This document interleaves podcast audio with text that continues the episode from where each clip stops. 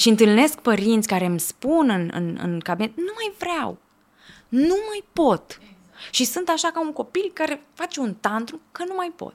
Dacă sunt un controlor, asta mă consumă. Și mă voi trezi un părinte care spune, e greu, vezi, nu capul de pereți, nu mai pot. Nu mai vreau. Ia-l și rezolvă-l. Ok, hai să vedem dacă vrei să stai până la 12 noaptea. Ce se va întâmpla? A doua zi. Te las, vezi, uh-huh. ce se întâmplă. Hai să analizăm ce, ce înțeleg din asta. Că ratez lecția dacă nu. Și ce se va întâmpla dacă ratez lecția și prin critică cu siguranță o ratez, va face din nou. Pentru că n-a învățat, n-a înțeles. Critica creează nesiguranță și nu poate să existe vulnerabilizare, conectare, apropiere în sistemul familiei, în relație, dacă eu vin cu asta. Să nu mă duc și acum o să mă duc în zona aia, să fac un avort pe nu știu unde. Sau I don't know, să folosesc, știu, ca prezervative expirate pentru că mi-este frică că voi cere la mama bani pentru asta. Pentru că am depășit bugetul. Oh, faci sex. Bun, bun, bun, hai să vedem. Salutare dragilor, iată-ne la un nou episod din Universul Parental, cel mai nou podcast pentru părinți din România. Eu sunt Ela Prodan și vă mulțumesc că ați ales și de această dată să vizionați conținutul meu. Astăzi am ales tema adolescența. De ce? Pentru că unul dintre copiii mei, mai exact băiatul meu Ryan, face 11 ani și sunt așa într-o perioadă în care testez lucruri cu el, deja încep schimbările și vreau să aflu mai multe ca să fiu pregătită. Uh, iar astăzi am invitat-o alături de mine pe Diana Lupu, care este psihoterapeut de familie și de cuplu. Uh, dânsa are foarte multă experiență cu adolescenții și de aceea vreau să vorbim uh, mai mult despre toată perioada asta și ce putem face noi ca părinți să fim pregătiți și să preîntâmpinăm anumite provocări. Diana, îți mulțumesc foarte mult pentru că ai acceptat invitația mea. Și eu îți mulțumesc că m-ai invitat pe subiectul ăsta juicy așa și e mult, mult de zis și de vorbit. E mult de zis, sunt uh, convinsă. Eu cred că fiecare dintre noi învățăm uh, cu pași mici și în momentul în care suntem puși în fața faptului împlinit, ca să zic mhm. așa, dar uh, sunt niște lucruri pe care trebuie să le știm de dinainte. Nu bănuiesc că o să ne ajute orice informație. Așa este și tot timpul invit pe părinți să se gândească la perioada dinainte să primească puiul în viața de familie și ceea ce facem este că atunci citim, întrebăm uh, alte prietene mm. care au avut copii sau care au copii mai mari decât ai noștri, vorbim cu mamele noastre, vorbim cu pediatrul, ne mai luăm o carte, avem această pregătire și o tot avem în etapele mici mm. Ale copilăriei mici pentru copiii noștri. Însă, la un moment dat, toată curiozitatea asta asupra dezvoltării se oprește. Și se cam oprește din experiența pe care eu am acumulat-o până acum și familiile cu care m-am întâlnit, de preadolescenți și adolescenți, se cam oprește în acea perioadă. Pentru că intervine și um, relația relația dintre copil și părinte nu mai e relația copil-părinte după ce aceștia intră la școală. Încet, încet începe să se transforme în relația părinte-elev. Mm. Și aici focusul e pe altceva sau este exclusiv sau în cea mai mare parte, ca să nu folosesc cuvinte din astea mari, dar în cea mai mare parte este pe performanță, este pe abilități și prea puțin pe uh, etapele de creștere, pe nevoile acestor etape, pe a cunoaște copilul, tânărul în devenire, adultul în devenire, ce mm. înseamnă etapa asta. Și preadolescența, mai mult decât adolescența, e cea mai provocatoare perioadă. Uh, din câte am citit, există trei etape. Ce avem? Preadolescența, nu? Uh, care e undeva între 9, 9 și... și 13 ani. Acum mm-hmm. lucrurile astea, dacă citim, sunt unele, mă, unele scrieri care ne duc într-o direcție, dar uh, e important așa să citim lectură de actualitate, pentru că generațiile se schimbă, tinerii, copiii, având acces la mai multe informații mai timpuriu, mm-hmm. etapele astea încep să se prelungească sau să se diminueze. Am înțeles. Deci ar fi undeva la 9-13 ani, 9-13 ani, ani, preadolescența și apoi avem această adolescență, după care între 18 și 25 avem adultul emergent. Aoleu, a ce înseamnă asta? Adultul emergent înseamnă și e o etapă care a apărut recent. Recent nu înseamnă de câțiva ani, recent înseamnă de câțiva zeci de ani. Uh, și a apărut datorită schimbărilor pe care le-am avut în societate. Adică, la 18 ani, bunica mea, de exemplu, s-a căsătorit. Mm-hmm. Ceea ce nu se mai întâmplă. Nu mai începem să lucrăm atât de timpuriu. Am început să avem acces mulți dintre noi la studii universitare și atunci emergentul ăsta presupune că am o etapă în care poate tinerii nu mai pleacă atât de mult de acasă sau pleacă acasă, de acasă la studii, dar încă au nevoie de susținerea părinților. Mai de capul meu. Da. Și eu care am crezut Respir. că scap pe la 21 de ani. Asta era, eu așa eram setată că undeva la 21 de ani e se fini. Da, nu. Acum sunt particularități. Sunt și particularități. Etapele astea presupun o, o generalizare a lucrurilor ca să ne ajute să înțelegem un fenomen mai mare. Uh-huh. Nu înseamnă că la toți e așa, înseamnă că la o mare majoritate s-ar putea să fie așa. Uh-huh. Deci e o adolescență prelungită. Da, de-aia îi spunem adult emergent, în ideea în care uh, uh, încă avem nevoie de ghidajul părinților, încă avem nevoie să înțelegem, să, să fim ajutați și susținuți de familia de origine pentru a ne stabili un drum, pentru a începe și a pune bazele, uh, poate părții profesionale, părții de familie pe care și noi vrem uh-huh. să o mhm. avem. Avem încă nevoie de zona asta de familie. Uh-huh. Este valabil și pentru fete și pentru băieți, pentru că știu că fetițele intră mai repede în preadolescență uh-huh. și uh-huh. poate că și da, scapă e, mai e, repede. E o schimbare, într-adevăr, care se produce uh, în modul în care, da, noi avem și partea asta de menstruație uh-huh. și asta ne, ne modifică și ne face să ne accelerăm un pic mai mult eu îi zic carcasă la corp, carcasa asta. Vedem mm-hmm. la mhm. fete uh, o schimbare în ceea ce pre- mai rapidă în ceea ce presupune zona asta a corpului. Mm-hmm. mai rapidă decât la băieți, ceea ce presupune și o maturizare psihologică. Mm-hmm. Pentru că astea sunt cele două mari provocări în preadolescență. Provocarea uh, uh, uh psihologică și provocarea biologică. Și asta e primul punct de informare pe care părinții au nevoie să uh, înceapă să-l cunoască păi... aceste schimbări. Pentru că la fel cum atunci când sunt mic, când e bebeluș, știu când să încep diversificarea, când ar trebui să înceapă să meargă, când ar trebui să înceapă să iasă dințișorii, când ar trebui să înceapă să rupă două, trei cuvinte. Cam, cam asta e paralela pe care invit pe părinți sau viitori părinți de preadolescenți să vadă aceste etape. Uh-huh. Ce nevoi există în aceste etape de dezvoltare și în funcție de aceste nevoi să, să mă uit un pic și la așteptările, să resetez așteptările, că asta ne blochează. Ce mă aștept să se întâmple versus ce se întâmplă de fapt. Mm-hmm. Păi hai să vedem, să luăm prima perioadă, preadolescența. Mm-hmm. Ce se schimbă, ce ar trebui noi să știm că se schimbă la copil, mhm. fizic mm-hmm. și mental. Mm-hmm. Apar, în primul rând, schimbările astea. Aici vedem cel mai mult. În preadolescență vedem cel mai mult această provocare uh, biologică. Înce- corpul începe să se schimbe. Și pentru că corpul începe să crească, începe să se modifice, asta consumă foarte multe resurse. Și eu tot spun, chiar dacă îl văd Asta e etapa în care cei mai mulți părinți se plâng că e leneș, că e obosit, că nu mai are chef, că vrea să doarmă mai mult. Pe bune?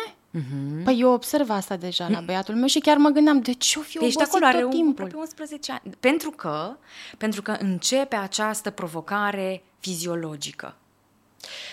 Ca virgula lui corp să crească, consumă resurse. Mm. Chiar dacă tu îl vezi că i s-a mai schimbat vocea, că s-a mai înălțat, că poate începe să îi iasă barba, mustața și așa mai departe, asta îți transmit că mm, e mai adult. Mm. Dar în interior, ceea ce se întâmplă, biologic, ceea ce se întâmplă este că nu, imaginea nu se potrivește cu abilitatea fizică.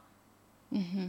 Pentru că întâi cresc extremitățile, Da. Și aici pentru fete apare această preocupare a modului în care arăt și în general, de fapt, și pentru băieți este lucrul ăsta, modul în care, modul în care miros.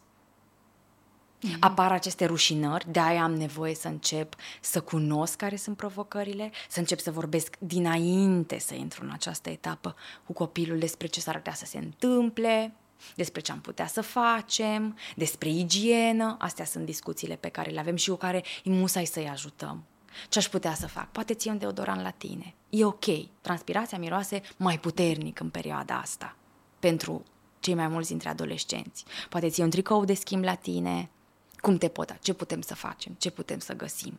Da? Ce apare această preocupare a modului în care arăt, pentru că se schimbă niște lucruri pentru că extremitățile cresc primele, brațe, picioare, nas, Și urechi. arată mai ciudat puțin. Arată mai ciudat, pentru că fața mea într-un fel și eu le arăt. Am la mine tot timpul o poză, în special când mă întâlnesc cu preadolescenți, din perioada mea de preadolescență, în care spun, uite-te la fața mea. Cei mai mulți, nasul meu o să fie tot timpul așa de imens. Nu, și nasul meu a fost mai mare decât toată fața mea. Și eu aveam senzația că o să rămână așa mm-hmm. și că o să fie această disproporție. Și e nevoie să avem discuțiile astea și să îi ajutăm să înțeleagă ce e normal să se întâmple cu corpul lor.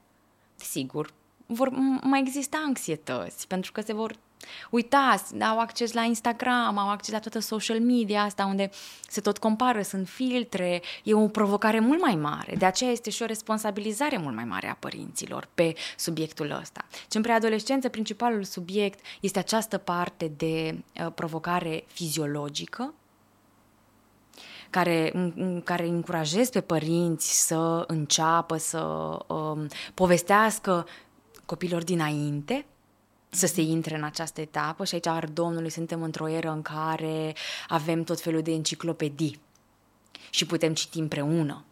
Și bă, pot să am timp ca și părinte să mă gândesc un pic cum a fost în experiența mea. Mm-hmm, mm-hmm. Pentru că, da, vremurile erau diferite, dar niște lucruri ce țin de biologia noastră au cam rămas aceleași. Um, și apoi, ce e greu pentru părinți pe partea aceasta de provocare psihologică este că familia trece pe locul 2 din punct de vedere al interesului de petrecerea timpului. Deja din preadolescență se da, întâmplă asta? Da. Da. Și cum se manifestă? Copilul uh, nu se izolează puțin de părinți? Adică preferă să stea mai mult uh, în camera lui? Uh, este, sau? și, este și partea asta, dar cel, cel mai des eu o încep să observ lucrul ăsta în momentul în care, și chiar am avut o adolescentă săptămâna trecută, care îmi spunea, oh, sunt atât de supărată pentru că părinții mei vor să mergem într-o vacanță la Viena și eu nu-mi doresc. Mm. Și dacă ne gândim în trecut, era așa un excitement, nu să plecăm într-o altă țară, să plecăm împreună, să uh, uh, mi-au niște zile libere da. de la școală. Acum este, dar nu vreau, dar nu-mi place. Da. Mm-hmm. Și atunci ăsta e un mod prin care părinții pot să-și dea seama că uh, poate puiul lor începe să fie tânăr și că trăiesc mai degrabă cu un preadolescent în casă decât cu un copil și am această metaforă să-și imagineze un pic părinții că atunci când, al lor copil, când relația cu al lor copil se simte mai abrazivă, nu e un semn că e mai lipsit de respect, că nu facem ceva mm-hmm. bine, ci este un semn că intru în acea etapă. Această abraziune și mai degrabă trecerea asta de la un câine loial la o pisică mofturoasă. La o pisică care uneori vrea să vină să stea lângă tine, alteori nici nu se uită la tine sau mi-au urât când o atingi. Păi bine, și atunci în uh, speța asta pe care ai dat-o tu, mm-hmm. eu ce fac ca părinte dacă copilul zice eu nu vreau să mai merg cu voi în vacanța mm-hmm. asta? Mm-hmm. Ce fac? Și aici mergem pe ceea ce numim validare și empatie, și dacă e ceva, și asta povesteam și cu mămica respectivă, ok, am făcut eforturi să mergem în această vacanță. Mă doare, mă deranjează, mă supără, chiar îmi vine să și plâng și chiar să și țipă în același timp la ea. Mm-hmm. Și că noi ne dorim și ne strică și nouă mood Ok. Părinții în, în zona aceasta intră în reactivitate și încep să critique pentru că îi doare, dar aici ține un pic de management să-mi dau seama, dacă eu cunosc de la început că lucrurile astea s-ar putea să se întâmple, îmi resetez un pic aștept. Știu că asta s-ar putea să se întâmple și cu adolescentul, preadolescentul mm-hmm. meu. Nu toți sunt la fel. Nu toți trec prin. Sunt și aici tipologii. Mm-hmm. Dar dacă am, se simte atât de abraziv, dacă eu știu că, ok, în etapa asta s-ar putea să mă întâlnesc mai mult cu un astfel de lucru, ce mă ajută să-mi reamintesc că nu e despre mine. Este despre această etapă. Și ce pot să fac? Ok, am făcut eforturi, nu o să schimb lucrul ăsta. Pot să vin să-ți spun, înțeleg, știu că ți-ar plăcea să-ți petreci timpul ăsta cu prietenii tăi, știu că nu mai suntem atât de interesanți și de fan. Pot să înțeleg asta. În același timp, uite, facem vacanțe împreună o dată pe an. Și asta e ceva ce rămâne non-negociabil. Fermitate și empatie. Vin întâi cu empatia, văd că ți-e greu, te cred că nu ai chef? Cred că îți vine să dai din picioare? Îmi imaginez că ai vrea să mă convingi? Sunt aici să vorbim despre cât de nașpa pentru tine? Dar mm-hmm. sunt lucruri negociabile și lucruri non-negociabile. A, deci nu trebuie tot timpul să găsești, să cauți soluții, știi? Adică acum la speța mm-hmm, asta eu mă mm-hmm. gândeam, păi bun, atunci nu știu, poate să schimbăm uh, destinația, să fie mai pe placul lui sau al ei.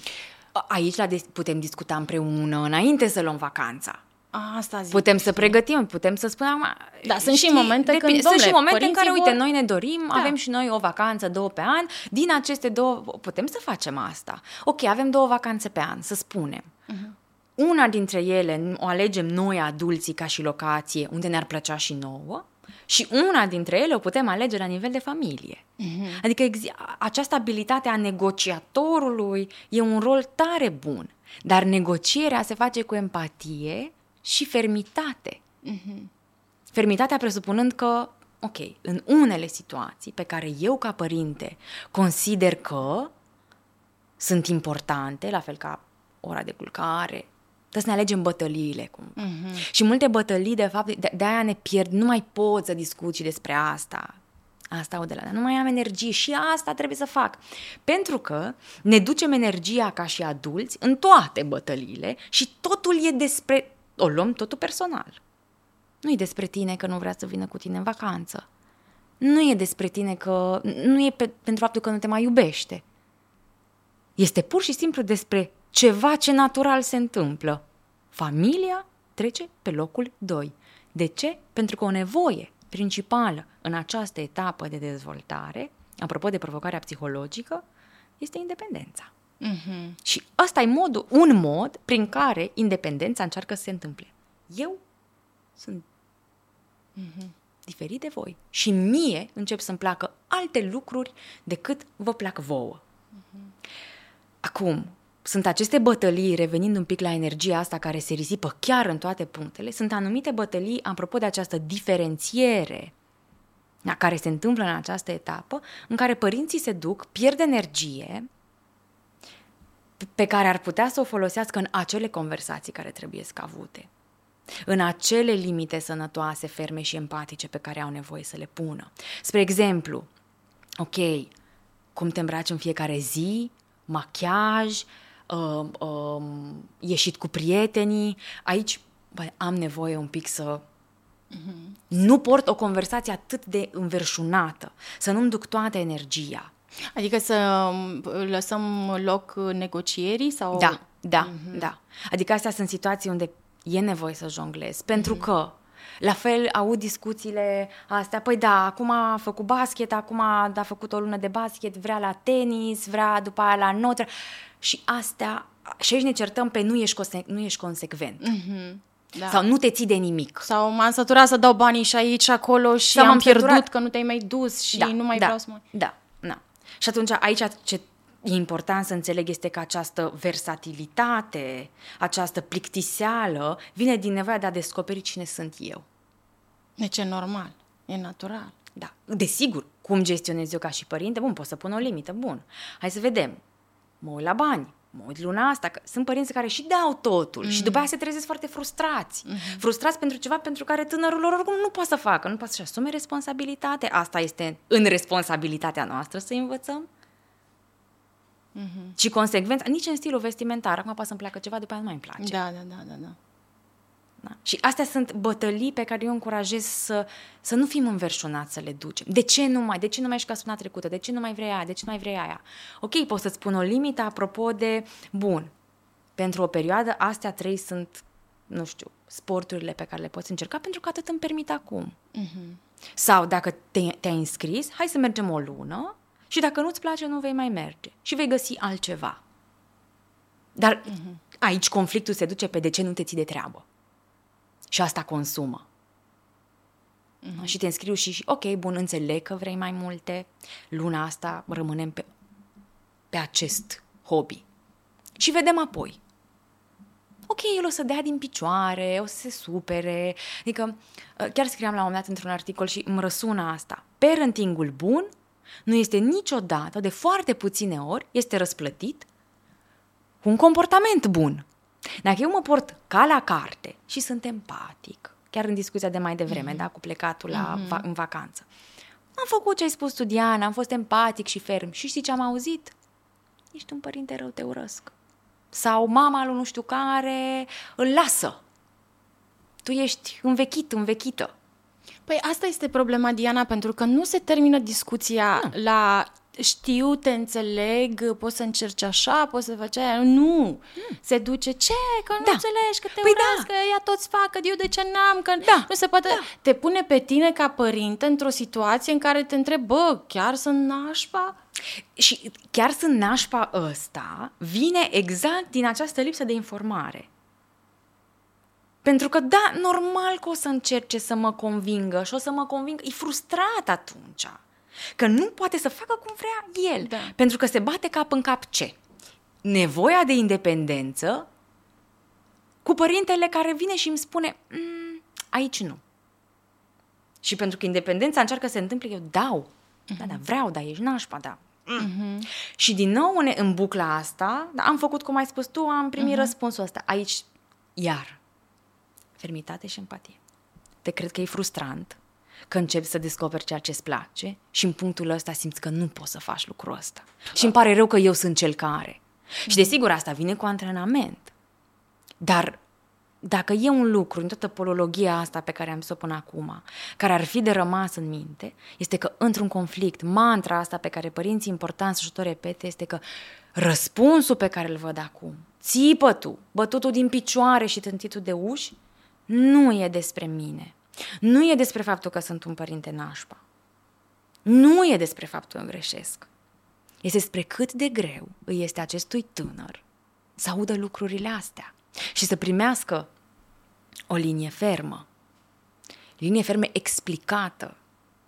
Că dacă spun, pentru că sunt părintele tău și așa zic eu, pentru că eu plătesc vacanța asta, pentru că tu nu ai banii tăi, pentru că eu îți cumpăr și lista poate să continue, asta nu ajută. Mm-hmm. Deci, uh, empatie. Validare. Validare.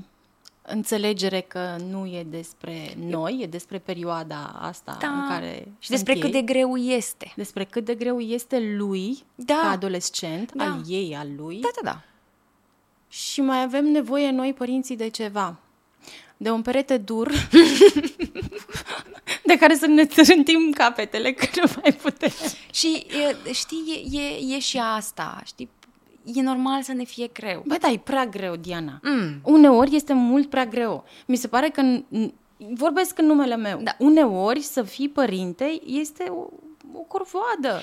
Și mă întreb, băi, de ce? Că, pentru că nu cred că bunicii noștri, ai că poate mm-hmm. părinții noștri da, mm-hmm. dar bunicii noștri, străbunici, nu cred că au trecut prin așa ceva cu copiilor. Pentru că nici nu aveam, nici nu era această um, cultură care începe încet, încet să se sădească la noi a relațiilor.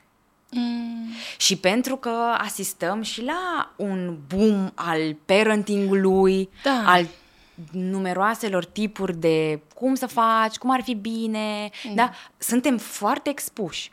Și sunt există o generație de părinți care merg într-o extremă, dar nu vreau să fii, nu, nu vreau ca al meu tânăr să trăiască în felul în care eu am trăit și extremele nu sunt bune. Mm-hmm. Eu zic tot timpul că extremele, nici foarte, nici mult parenting, nici mult citit, ex, Exact. extrem de mult Mhm. citit despre părere, nici deloc, ci e nevoie să existe acest mix sănătos. La fel ca și, cum spuneam, alegerea bătăliilor. Pentru că poate să ajungă insuportabil și întâlnesc părinți care îmi spun în, în, în cabinet, nu mai vreau, nu mai pot. Exact. Și sunt așa ca un copil care face un tantrum că nu mai pot. Ăla este un consum de... Pentru că m-am dus în toate direcțiile. Pentru că am ținut să te critic și să fac din orice o chestie în care eu trebuie să am dreptate. Și tu trebuie să faci ca mine. La orice. De ce ți-ai dat ochii peste cap mm-hmm. acum? Mm-hmm. Și totul, da, escaladează într-un conflict care trezește reactivitate, care mi-apasă mie butoane ca și părinte. Și normal, e un consum.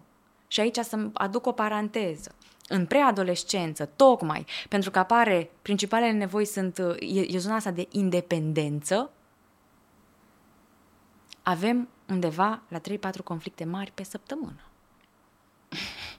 pentru că este independența. Da? Pentru că mi-e greu să-l mai au pe al meu părinte că îmi spune mergem acolo, facem aia, facem aia, facem aia, facem aia. Da, da, eu am prieteni. Da, da, mie îmi place altceva. Mm-hmm. Și atunci aici e o zonă în care vedem și ce libertate îți dau și ce ghidaj îți dau. Pentru că dacă sunt un polițist, dacă sunt un controlor, asta mă consumă. Și mă voi trezi un părinte care spune, e greu, vei să dau capul de pereți, nu mai pot. Nu mai vreau. Ia-l și rezolvă-l. Aduc la terapie ca să nu mai am eu de-a face. Da? Și asta e o deconectare. Și atunci a ne alege un pic, a înțelege că independența se simte așa, de la modul uh-huh. ăsta de a face lucrurile la... Nu trebuie să-i dăm drumul de tot, că, uh-huh. ci așa. Și în golurile astea dintre degetele mele este, ok, sunt bătăliile astea pe care Nu merită. nu le să- duc. Nu, pentru, nu merită să le duc pentru că fac parte din ceva ce e normal să se întâmple. Păi e într-un fel că îl mai lași și pe el să câștige? Nu e vorba că... Sau nu că e începi o să-i dai luptă de spațiu ușor? putere. Da, Îi dai spațiu ușor și controlat. Da, da, da. Și desigur, și când greșește, și când greșește, în independență, deci independența mă ajută ca tânăr, sau scopul ei este că la finalul acestei etape, preadolescență și adolescență, să-mi răspund la întrebarea cine sunt eu? Eu dacă voi face tot ce-mi spui tu al meu părinte, normal că mă răzvrătesc. Pentru că în etapa asta, în anii ăștia, eu voi căuta despre mine. Ca să pot, că am nevoie de skill-ul ăsta ca și adult. Să știu cine sunt eu, ce-mi place, ce facultate vreau să fac, ce fel de oameni îmi plac în jurul meu, ce nu. Cum mă definesc? Dacă, dacă totul este foarte îngrădit, s-ar putea să nu știu cine sunt. Și de fapt să răpesc din frica noastră să nu-i se întâmple ceva, să nu-i bine așa, nu-i normal, să răpim aceste experiențe și de fapt, când sunt bun controlor, studiile ne arată că îl încurajez să se ascundă și îl învăț, îl și învăț să se ascundă mai bine de mine. Și îl încurajez într-un mod indirect la comportamente de risc. Hai să le luăm un pic și citeam un articol din afară acum câțiva ani și mi s-a, ăla a fost momentul care pentru mine mi-a, mi-a cred că era de la New York Times sau ceva de genul. Care am zis, oh, chiar facem asta. Și chiar și eu fac asta. Uh, uh, îi vedem ca pe niște monstruleți. Și chiar așa era și descris uh, uh, articolul respectiv, știi? Monștri de adolescenți în traducere, așa în parafrazare. Și în psihologie știm că suntem ceea ce credem că suntem. Dacă eu voi crede ca adult că această etapă va fi ah, și voi vedea orice lucru ca fiind foarte greu și tu vei fi acest monstruleț cu care nu mă voi înțelege, poate că sădind asta în mintea mea, voi ajuta cu ghilimelele de rigoare ca asta să se întâmple. Bun, păi trecem la următoarea perioadă care presupun că ea, ea e cea mai grea, asta de adolescență, Ce? de la 15 la Asta despre care am vorbit e cea mai grea. preadolescență. Preadolescența e cea mai grea. Ah, Deci preadolescența e cea mai patru provocatoare, ani, după deja... care e ok. Da, da, da, respiră, respiră. Uh, um, deja în dacă trecem așa și îndeplinim niște, niște lucruri și uh, când spun îndeplinim niște lucruri în relație, dacă rămânem conectați, reușim să rămânem cât de cât conectați cu tânărul nostru în etapa asta de preadolescență, aici observăm că, mă, virgulă, conflictele încep să scadă. După 14 ani, așa. 15, 16, mm-hmm. aici deja simțim mm-hmm. că mă, aceste conflicte, că începe să mai îmi ceară părerea, Mm-hmm. Da, dar deja aici avem alte provocări ce țin de um, etapa asta romantică, deși și în preadolescență, de aici apare doar interesul da. pentru. Mm-hmm. Mm-hmm. Da, aici apare interesul și aș, poți să-ți dai seama un pic când sunt preadolescenți, în special la băieți, um, când vorbești un pic despre relații și sunt uh, cum adică să mă pup cu o fată? Da. Mai încolo. Da. da? Deci în, în preadolescență e mai mult ideea asta de a încerca să descoper poate cine sunt din punct de vedere al identității, să fiu mai curios. Și apoi avem în etapa asta deja pot să încep să și am o relație, uh-huh. să fac pasul următor și aici e partea asta a discuta despre bolile, deși și înainte trebuie să facem lucrurile să ne înțelegem, uh-huh. dar mai reluăm aici la bolile cu transmitere sexuală, limite. Mm-hmm. Ce fac dacă mm-hmm. cineva mă atinge într-o zonă în care nu? Deci aici trebuie să punem mult accent pe educația sexuală. Da. Mai mult. Întotdeauna. Da, dar mai mult. Da, de educația sexuală nu e o singură discuție, ci, ok, se începe de, de, de pe mici. la 2 ani de mici. Uh-huh. Da, dar în această etapă reluăm uh-huh. niște lucruri mult, cu mult mai multe informații, că și în preadolescență au nevoie să știe de boli cu transmitere sexuală. În preadolescență, în adolescență, poate luăm un pic mai amănunțit uh-huh. niște lucruri. Vorbim despre relaționare, putem vorbi despre uh, abuz emoțional, abuz fizic, uh-huh. da? Mhm. mai în detaliu, pentru că deja poate să ducă aceste informații, are alte abilități pentru a procesa aceste informații și a le integra și a înțelege. Uh-huh. În etapa asta, din nou, este explorarea cu relațiile romantice și explorarea în relațiile de prietenie, ele devin mai complexe. Și atunci, din sfera asta, vor apărea nevoile, uh-huh. cam, cam aici ne întâlnim. Dar, oricum, independența și um, um, am un lapsus acum. Independența și identitatea, ele debutează mai mult în, se simt mai mult în preadolescență, dar ele mm-hmm. se construiesc de singur pe toate aceste etape. Mm-hmm.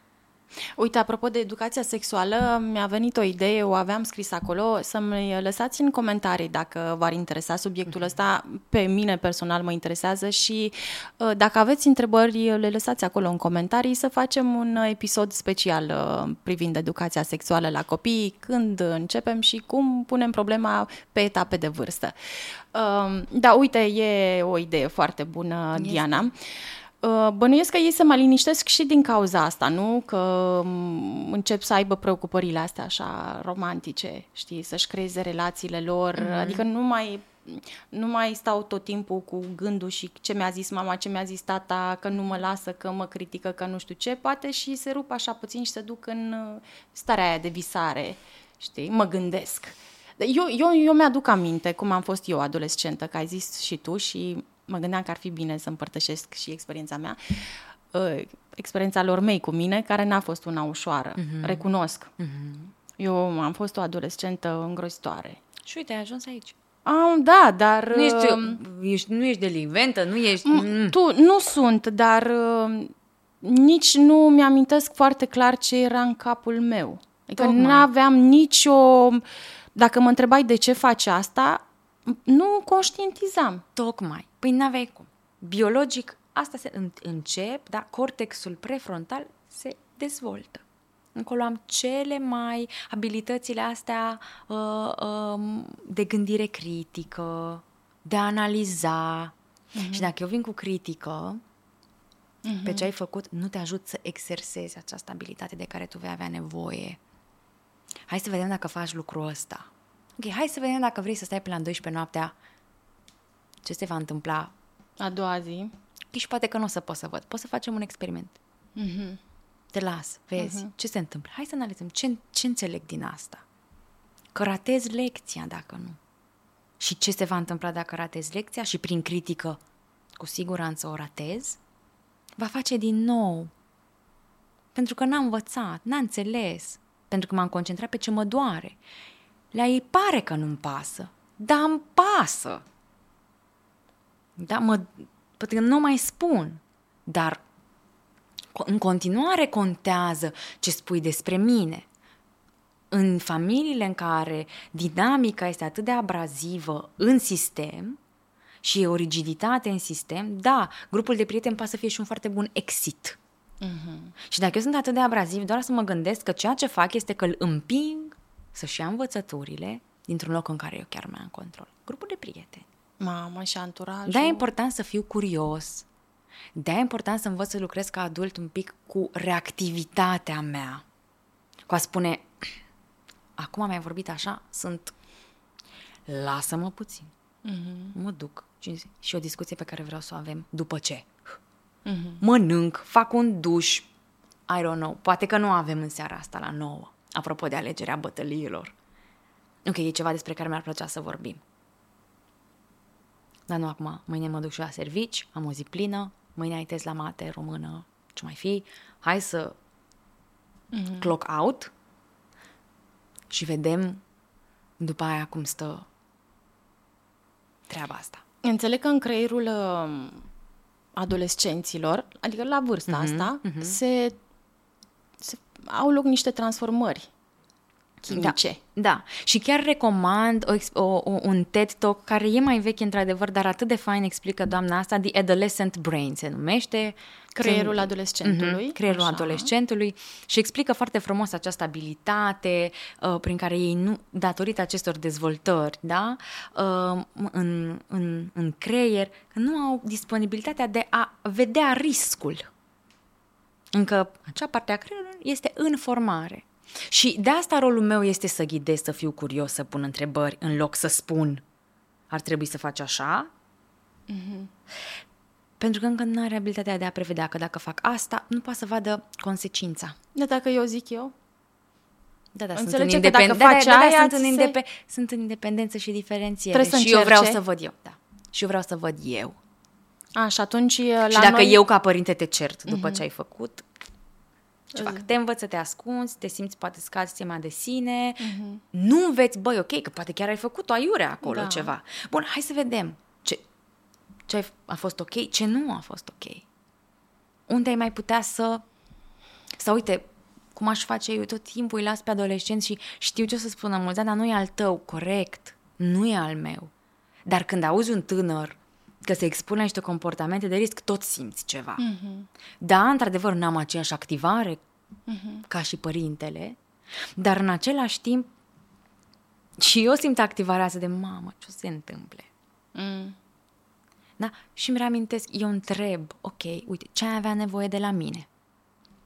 Ai vrea să mai vorbești despre asta? Ai vrea să-ți spun, poate, ce aș face eu dacă aș fi într-o situație de genul? Ai vrea să găsim împreună o soluție sau ai vrea să-ți povestesc ce au mai făcut și alți tineri uh-huh. cu care am, eu am stat de vorbă.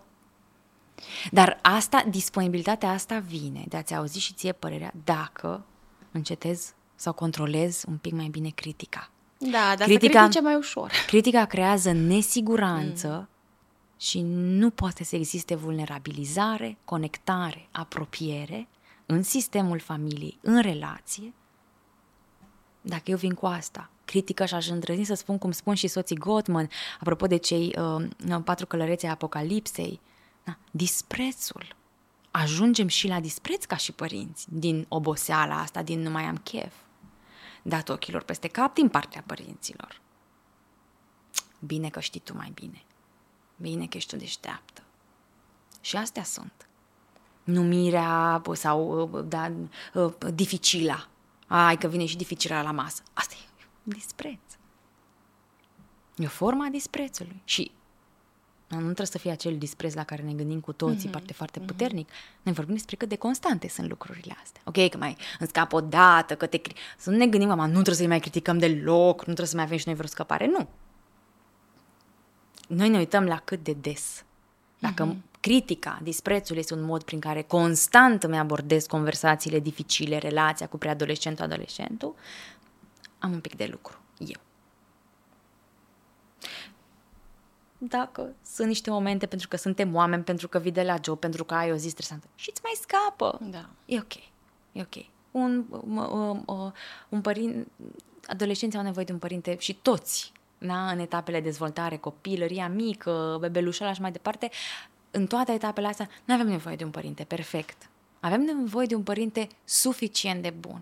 Asta lasă loc și pentru momente de scăpare, și pentru momente în care nu mai știu de unde să o iau și cad și sunt demoralizat și nu dau răspunsul perfect și așa mai departe, sau răspunsul de care ar avea nevoie.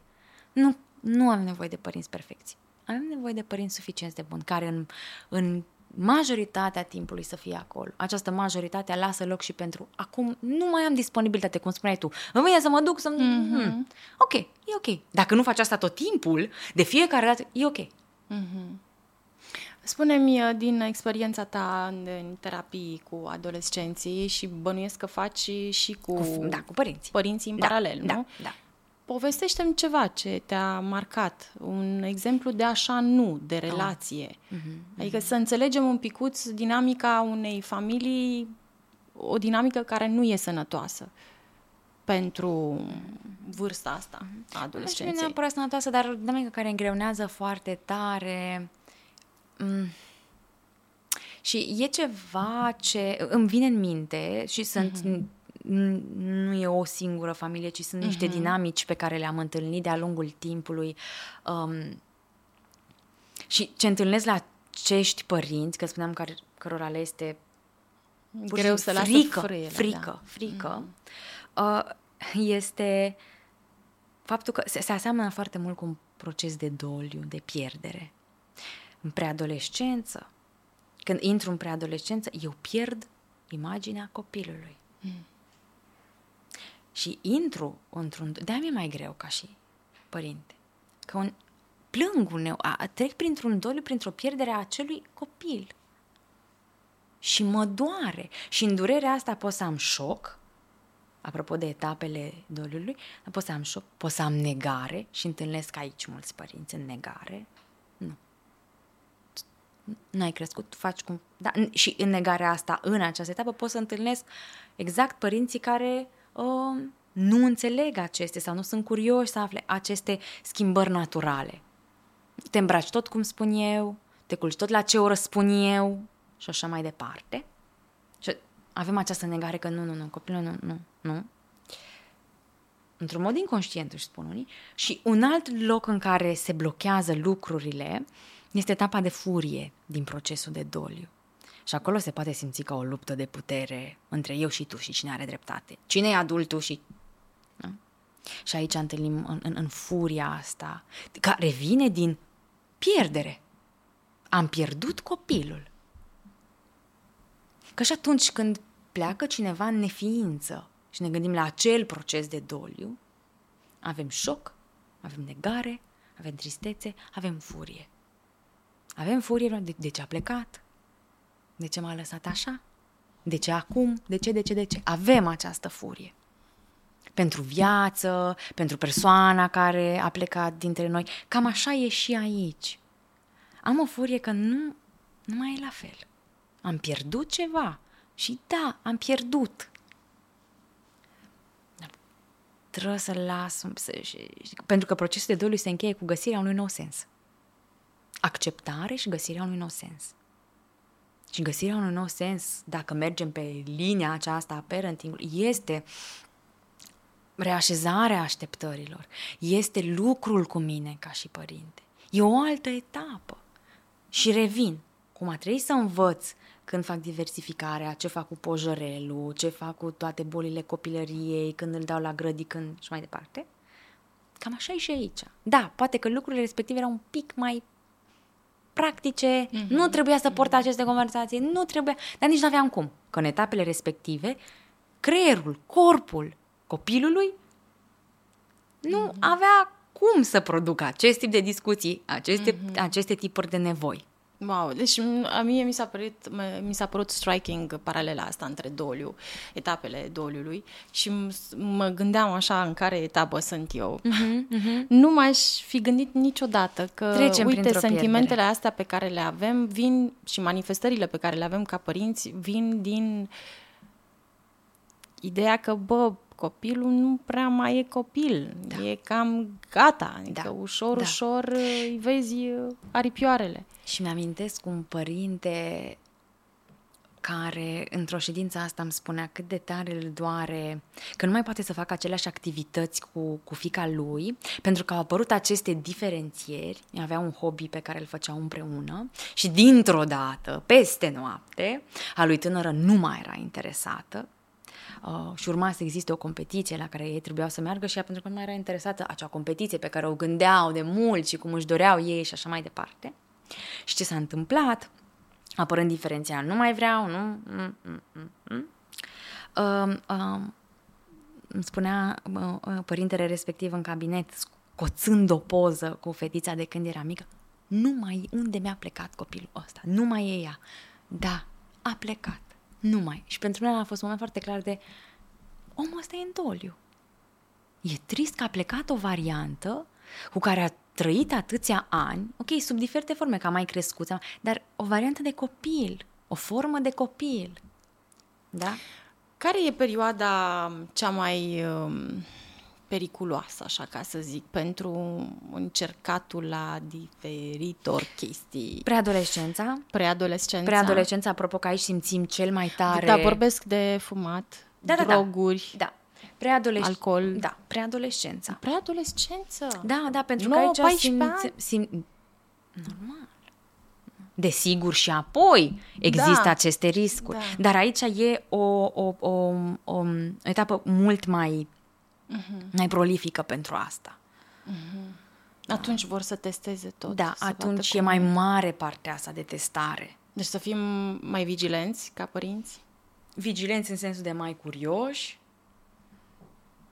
de ce face copilul, cu cine vorbește, ce, ok, ce vrea prieten să are. Se, da. Hai să invităm acasă. Uh-huh.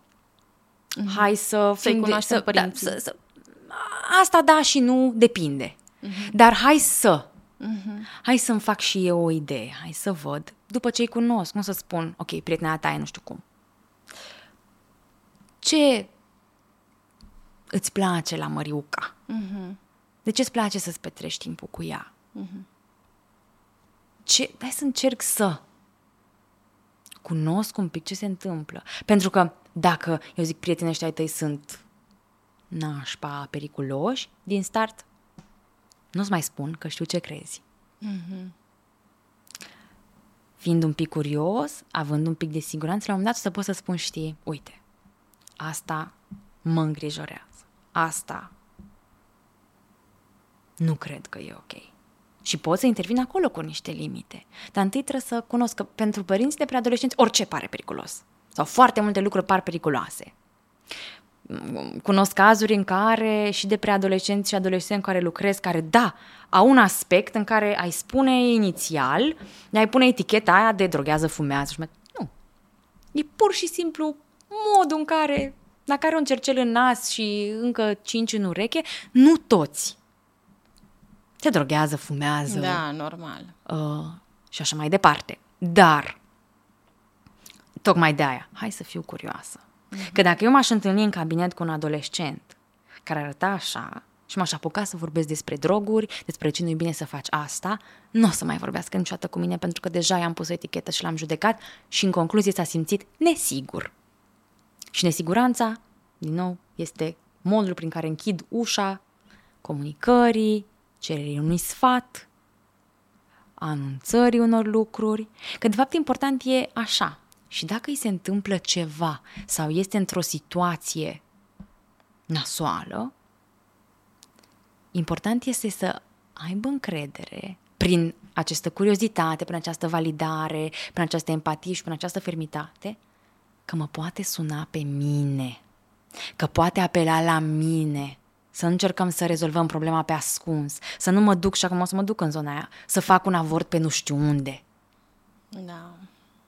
Sau I don't know să folosesc, știu, ca prezervative expirate pentru că mi-este frică că voi cere la mama bani pentru asta, pentru că am depășit bugetul.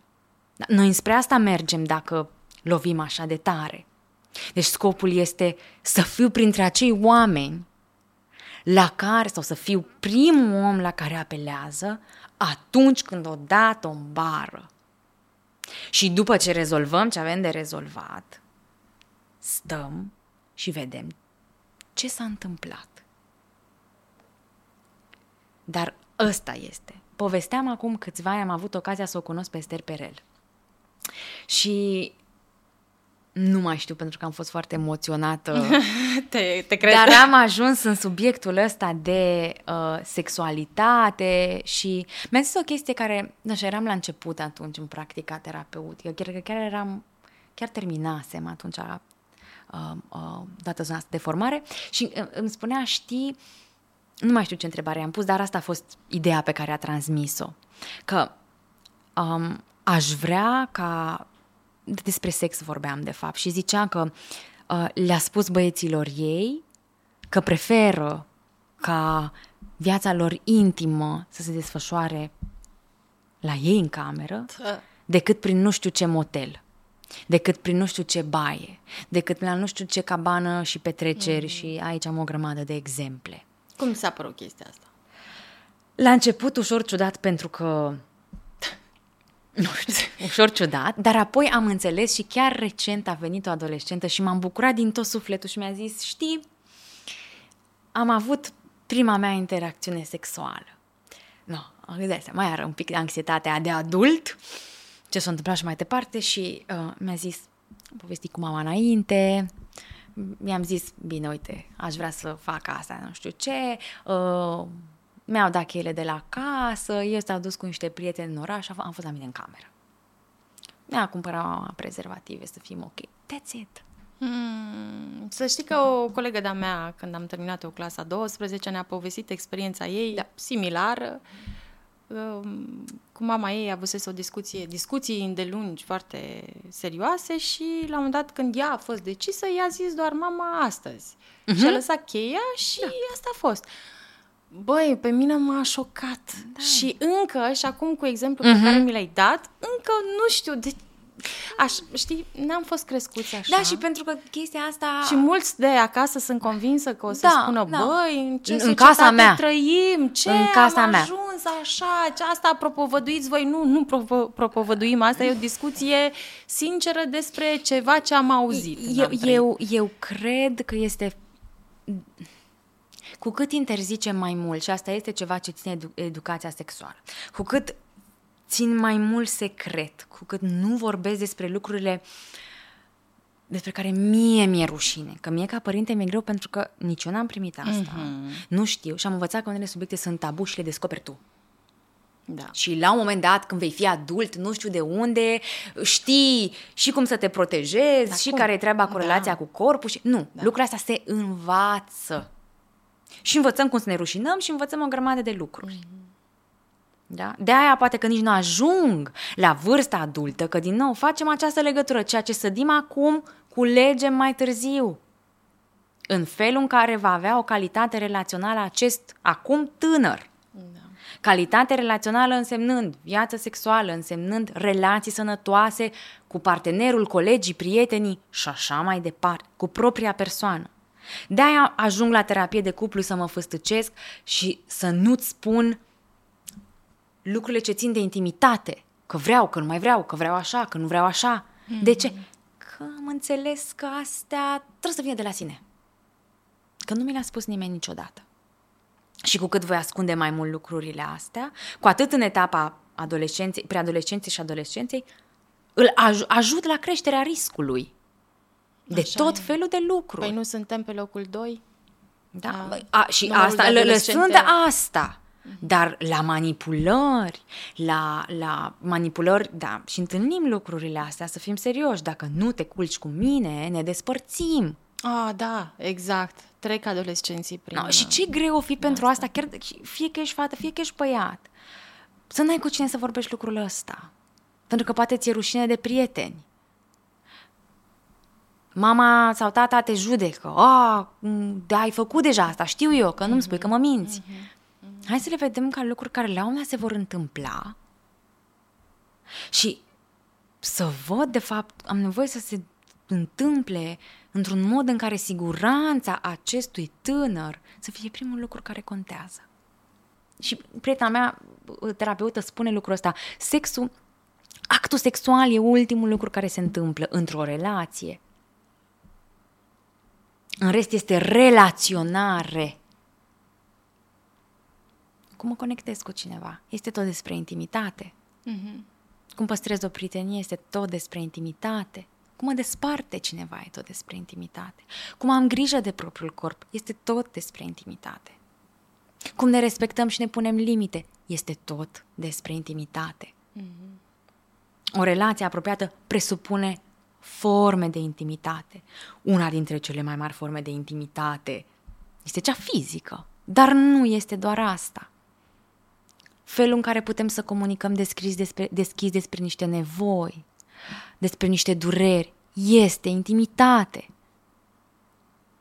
Mm-hmm. Da, și noi părinții e, e bine să abordăm subiectele astea. Da. Chiar dacă ei o să treacă și o să capete Da, da, mai bine eu, eu întreb asta, de unde vrei să știe? Da. De la tine? Sau de la... Cine știe ce prieteni? Cine știe ce prieteni, cine știe ce site, mm-hmm. cine știe ce informații eronate, cine știe ce. Dar acum nu mai suntem singura sursă de informație. De asta a lucra la relație important, a încerca să rămânem conectați în această perioadă. Mm-hmm. Este important, pentru că suntem sursa care poate corecta, care poate ghida, care poate îndrepta. Ăsta e rolul nostru acum. Nu să mai facă exact cum spunem noi, ci să am încă acea portiță de a te ghida. Mm-hmm. Ok, îmi spui că, nu știu, chestii despre relații, despre sex și așa mai departe. Bun, bine, mă bucur că vii să mi le spui. Uh-huh. În loc să fiu reactiv, să zic, oh, faci sex. Bun, bun, bun, hai să vedem. Uh-huh. Rolul meu aici este de a ghida. Uh-huh. Hai să văd ce informație știi. Oh, ok. Poate că nu e informație completă. Poate că e informație eronată și atunci, o, ce bine că am prins această uh-huh. informație. Hai să ne uităm împreună, că poate nici eu nu știu. Și dacă nici eu nu știu, super. Învățăm împreună tot îmi vine în minte pornografia. Mm-hmm. Și mă întreb dacă nu cumva dorința asta de a vizualiza genul ăsta de content vine tot din a găsi răspunsuri. Da. Da. Răspunsuri și asta pe care de, nu le au. Și asta de cele mai multe ori. Este mm-hmm. una dintre principalele surse de informare despre relații. Ah, și nu vrem. Ah, și nu vrem. Și hai ceva. să ne gândim puțin um, um, la ideea asta că pentru preadolescenți, pentru adolescenți, corpul e în schimbare. Pe dacă eu mă uit la un actor de film pornografic, actor, da? Mm-hmm. Ales special pentru asta. Ce o să crede despre corpul da. meu? Ce tipologii da. de corp se prezintă acolo? În mare parte. Mm-hmm. Da? Și atunci, ce mm-hmm. înțeleg despre niște lucruri? Ce mai înțeleg și verific asta cu adolescenții pentru că discutăm și despre acest subiect, este că sexul trebuie să se întâmple. Mm-hmm. Bine da. îți bat la ușă și se întâmplă. Mm-hmm. Și când nu se întâmplă așa, nu-i bine. Sau nu știu cum să fac să se întâmple altceva. Da? Mm-hmm. Acolo este o poveste. Și, desigur, avem nevoie. Dar hai să, hai să vedem un pic. Mm-hmm.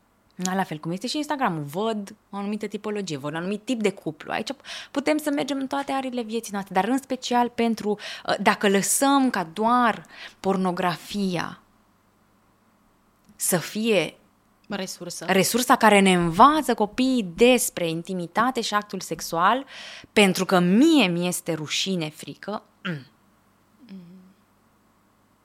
Oh, Doamne, tare greu pentru noi, părinții, nu mm. știu, dar uh, nu e imposibil și e ceva ce trece, slavă Domnului. Hai să vedem a treia etapă. Asta de care sunt extrem de curioasă, pentru Cea că de nu adult știam. emergent. Mm-hmm, mm-hmm. Adult emergent. Hai să vedem ce se întâmplă aici. Deci ai zis de undeva de la 18 ani, Mm-hmm. Da? În momentul Deja... în care merge în zona asta de o, pleacă de acasă sau începe studiile astea Valabil universitare. și pentru băieți și fete, că știu că da. fetele mm. sunt mai... Este, aceasta este o etapă Aha, prin care așa. trecem cu toții. Da? Uh, aici, desigur, avem parte de și mai multă independență. Poate începe să-și ia un job, poate, mm-hmm. da, e partea asta în care, din nou, mulți pleacă de acasă. Mm-hmm. Da, merg la o facultate într-un alt loc. Dar și aici este exact ceea ce vedem și în, în toată etapa asta eu văd așa presărat ceea ce văd în etapa de uh, um, 3-4 ani. Explorare. Explorare. Când copilul tău e la, ești cu el în parc și se rupe un pic de lângă tine mm-hmm. și găsește o casană pe jos, găsește whatever, este super încântat și se întoarce la tine să-ți arată ce a găsit. Mm. Cam așa și aici, cam așa și în etapele astea și eu mai mult văd îl văd presărat acest exemplu de nevoie de explorare în preadolescență, adolescență și adult mm-hmm. emergent. Mm-hmm. Aici, da, mă duc în lume. Da, ca să explorez, eu am nevoie de a, să știu că am un loc în care mă întorc și că e bine. Mm-hmm. Și va și aici. Cam eu asta văd ca principală nevoie în această etapă. Eu să pot să apelez să pot să fiu susținut, să pot să fiu apreciat pentru deciziile pe care le iau, pentru felul în care gândesc. Înseamnă că ăsta este motivul pentru care eu, după ce am venit în București la 20 un pic, o sunam pe mama zilnic să-i spun tot ce, și să-i cer părerea în tot. Mm-hmm, mm-hmm. Asta e Despre și ce am aflat, ce am descoperit, mm-hmm, ce unde mm-hmm, m-am dus. Mm-hmm, e o manifestare. Mm-hmm. E posibil, da, să fie o manifestare, desigur, și de apropie și o formă, a, m-aș uita la asta din, nu niciodată un răspuns clar. Adică mm-hmm. sunt mai mhm. multe motive, da. mai multe lucruri care contribuie la. Poate să fie și relaționarea pe care ați avut-o, stilul de a relaționa, da, uh, corect. da și etapa asta de a primi reasigurare. Mm-hmm. Da? Dar e așa, se, se reiau niște etape, niște etape din copilăria mică, se reiau dar toate, că și în copilăria mică am identitate. Dar nu uh-huh. se mhm. manifestă la fel ca în preadolescență și adolescență. Uh-huh. Se manifestă prin a-mi da seama că ăsta e corpul meu, ăsta sunt eu, eu pot să mă numesc și tu ești tu și suntem diferiți și eu, eu, eu, eu, eu, eu, eu. Eu vreau tot, mie dăm tot, să mănânc tot, asta e al meu, e al meu, al meu, al meu. Asta e identitate și se pare drăguț. Uh-huh. Uh, e o perioadă mai lejeră pentru părinți. Asta de... Depinde, fiecare copil are propriul temperament. Asta e ceva care ne naștem. Da. De asta aici spun lucruri generale, uh-huh. ceea ce ne arată psihologia dezvoltării, ceea ce știm deja și, desigur, pentru că avem această neuroplasticitate, noi ne adaptăm la mediu. Uh-huh. Aceste și atunci și generațiile devin. Și asta e partea frumoasă și partea grea în același timp. Mm. Mereu va fi ceva de învățat. Mereu va fi ceva de descoperit. Și asta poate să fie și greu, dar ce bine că nu ne plictisim. Mm-hmm. Um, spune-mi, te rog, cum îi poate influența pe adolescenți în viața lor de adult o interacțiune cu părinții defectuoasă. Uh-huh, uh-huh. Păi când pleacă de acasă, pleacă de acasă. Ani. Aștept să fac 18 ani ca să plec odată și să nu te mai văd. Și sunt situații în care se întâmplă asta atunci când... Da? Și e o etapă în care încă am nevoie de sprijin.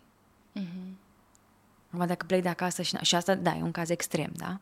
Dar pot să plec de acasă și să mă duc să lucrez pe undeva, renunț la studii, că nu mă pot întreține sau uh-huh. în ce, ce situații de risc mă pun ca să mă pot întreține.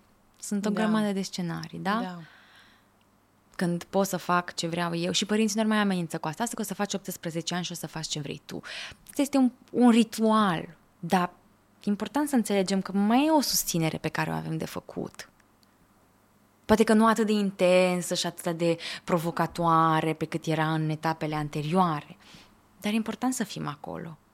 Mm-hmm. Să dăm un sfat, să susținem în felurile în care putem să susținem. Adică el să nu se simtă cumva abandonat după ce a făcut 18 ani. Da, și noi să nu trăim cu tot, trăim la așteptările realiste. Da. Că a făcut 18 ani înseamnă că îi pune Dumnezeu mâna în cap și bun, acum asta este toată cunoștința de care tu ai nevoie ca și adult. Și aici am nevoie să învăț, să îi fiu aproape momentele stresante sau cum, cum îl ajută. Da? Sau să fiu acel părinte așa, care să se consulte. Observ asta și apreciez foarte mult asta la, la partenerul meu și tatăl lui uh, și familia lui, de fapt. La modul în care, uh, ok, discutăm și noi împreună și după ce discutăm, partenerul meu spune, ok, ai vreau să povestești cu tata despre asta, dar uneori nu ca să primească o confirmare, ci pur și simplu ca să fie acest shared. Mm-hmm. Am nevoie să te și pe tine. Și asta e modul bun. Acum, sunt, vin scenarii că putem să rămânem în această simbioză când suntem în preadolescență și în adolescență și să vin cu părinții în relație. Să depind de părinți foarte mult, mm. pentru că nu m-au lăsat să explorez. Și nici tu nu te-ai forțat să pleci păi ca nu. adolescent. Păi și da. atunci rămâi... Sau îmi găsesc repede o relație, da. intru în ea, nu mai plec de acolo și pot să risc din partea asta de, atașa, de, de simbioză, pot să ajung să fiu, să fiu în simbioză cu celălalt. Să și de cele mai multe ori uh, în partea de, de, de abuz, aici întâlnim Hmm. Da, primul venit, ăsta nu mă uit, nu sunt conștient de nevoile mele, nu le cunosc, nu știu ce se simte bine, ce nu se simte bine apropo de nevoie, apropo de interdicție, apropo de control, că sunt obișnuit cu controlul. Și atunci îl voi primi în viața mea. Da? Deci ne uităm la riscuri care țin de calitatea relațională. Mm-hmm. Da? Pentru că spun Harville și Helen, uh, uh, cercetătorii ce vorbesc despre uh, terapia relațională imago, îmi spun, ne naștem dintr-o relație, suntem răniți într-o relație și ne vindecăm printr-o relație. Ei bine, în prima parte ne naștem dintr-o relație, noi aici avem contribuții și partea de rănire. Dar ne naștem dintr-o relație, trebuie să avem capacitatea de a înțelege ca și adulți că noi avem o contribuție principală la felul, la informațiile pe care transmitem despre relații copiilor noștri, preadolescenților noștri, adolescenților noștri. De aceea am nevoie și de măsură. Pentru că un copil, un tânăr, orice vârstă ar fi el în etapele astea, are nevoie să-și vadă și părinții ca un cuplu, are nevoie să vadă un părinte care îi spune la un moment dat, chiar și un adolescent, nu pot, pentru că mă, nu pot să te duc acolo, pentru că mă văd și eu cu colegele, prietenele și așa mai departe. Mm-hmm. Pentru că da. Și tot așa învață și el mai departe de tocmai asta este relaționeze ideea. și să tocmai fie asta. ușor pentru el. Tocmai. Bun, uh, le lăsăm, îi lăsăm să își găsească drumul în viață, cum s-ar zice, identitatea în primul rând, uh-huh. da, să-și o formeze. Îi ghidăm. Să, să-i ghidăm, da, mai degrabă decât îi, să le ghidăm. impunem. Uh, o discuție foarte, foarte utilă pentru mine. Uh, eu o să-mi iau notițe, le am deja în cap, sper că vi le-ați luat și voi. Uh, Uh, pe Diana, o, pe Diana o găsiți și pe Instagram, bineînțeles, uh-huh. are și un propriul website. Uh-huh. Este și moderatoarea podcastului și eu pot. Te-am și eu reușesc. Și eu da. reușesc. Da. Te-am ascultat și acolo, felicitări. Da, uh, și știu că de altfel tu scrii și pe pagina de psihologie.ro, așa că și acolo o să găsiți o secțiune uh, pe ea ea o scrie lunar. special pentru uh-huh. voi lunar. Uh-huh. Um, da, dacă aveți orice sugestie, lăsați acolo un comentariu scris. Mi-ar plăcea foarte tare să fi urmărit podcastul ăsta până la final și să dați mai departe share la prieteni, la rude, la, și adolescenților pe care îi, îi cunoașteți voi, la toate mamele, la toți tăticii, dați foară în țară pentru că sunt informații valoroase. Vă mulțumesc foarte mult, share, subscribe, like, știți voi cum funcționează treburile asta. Pe data viitoare v-am pupat!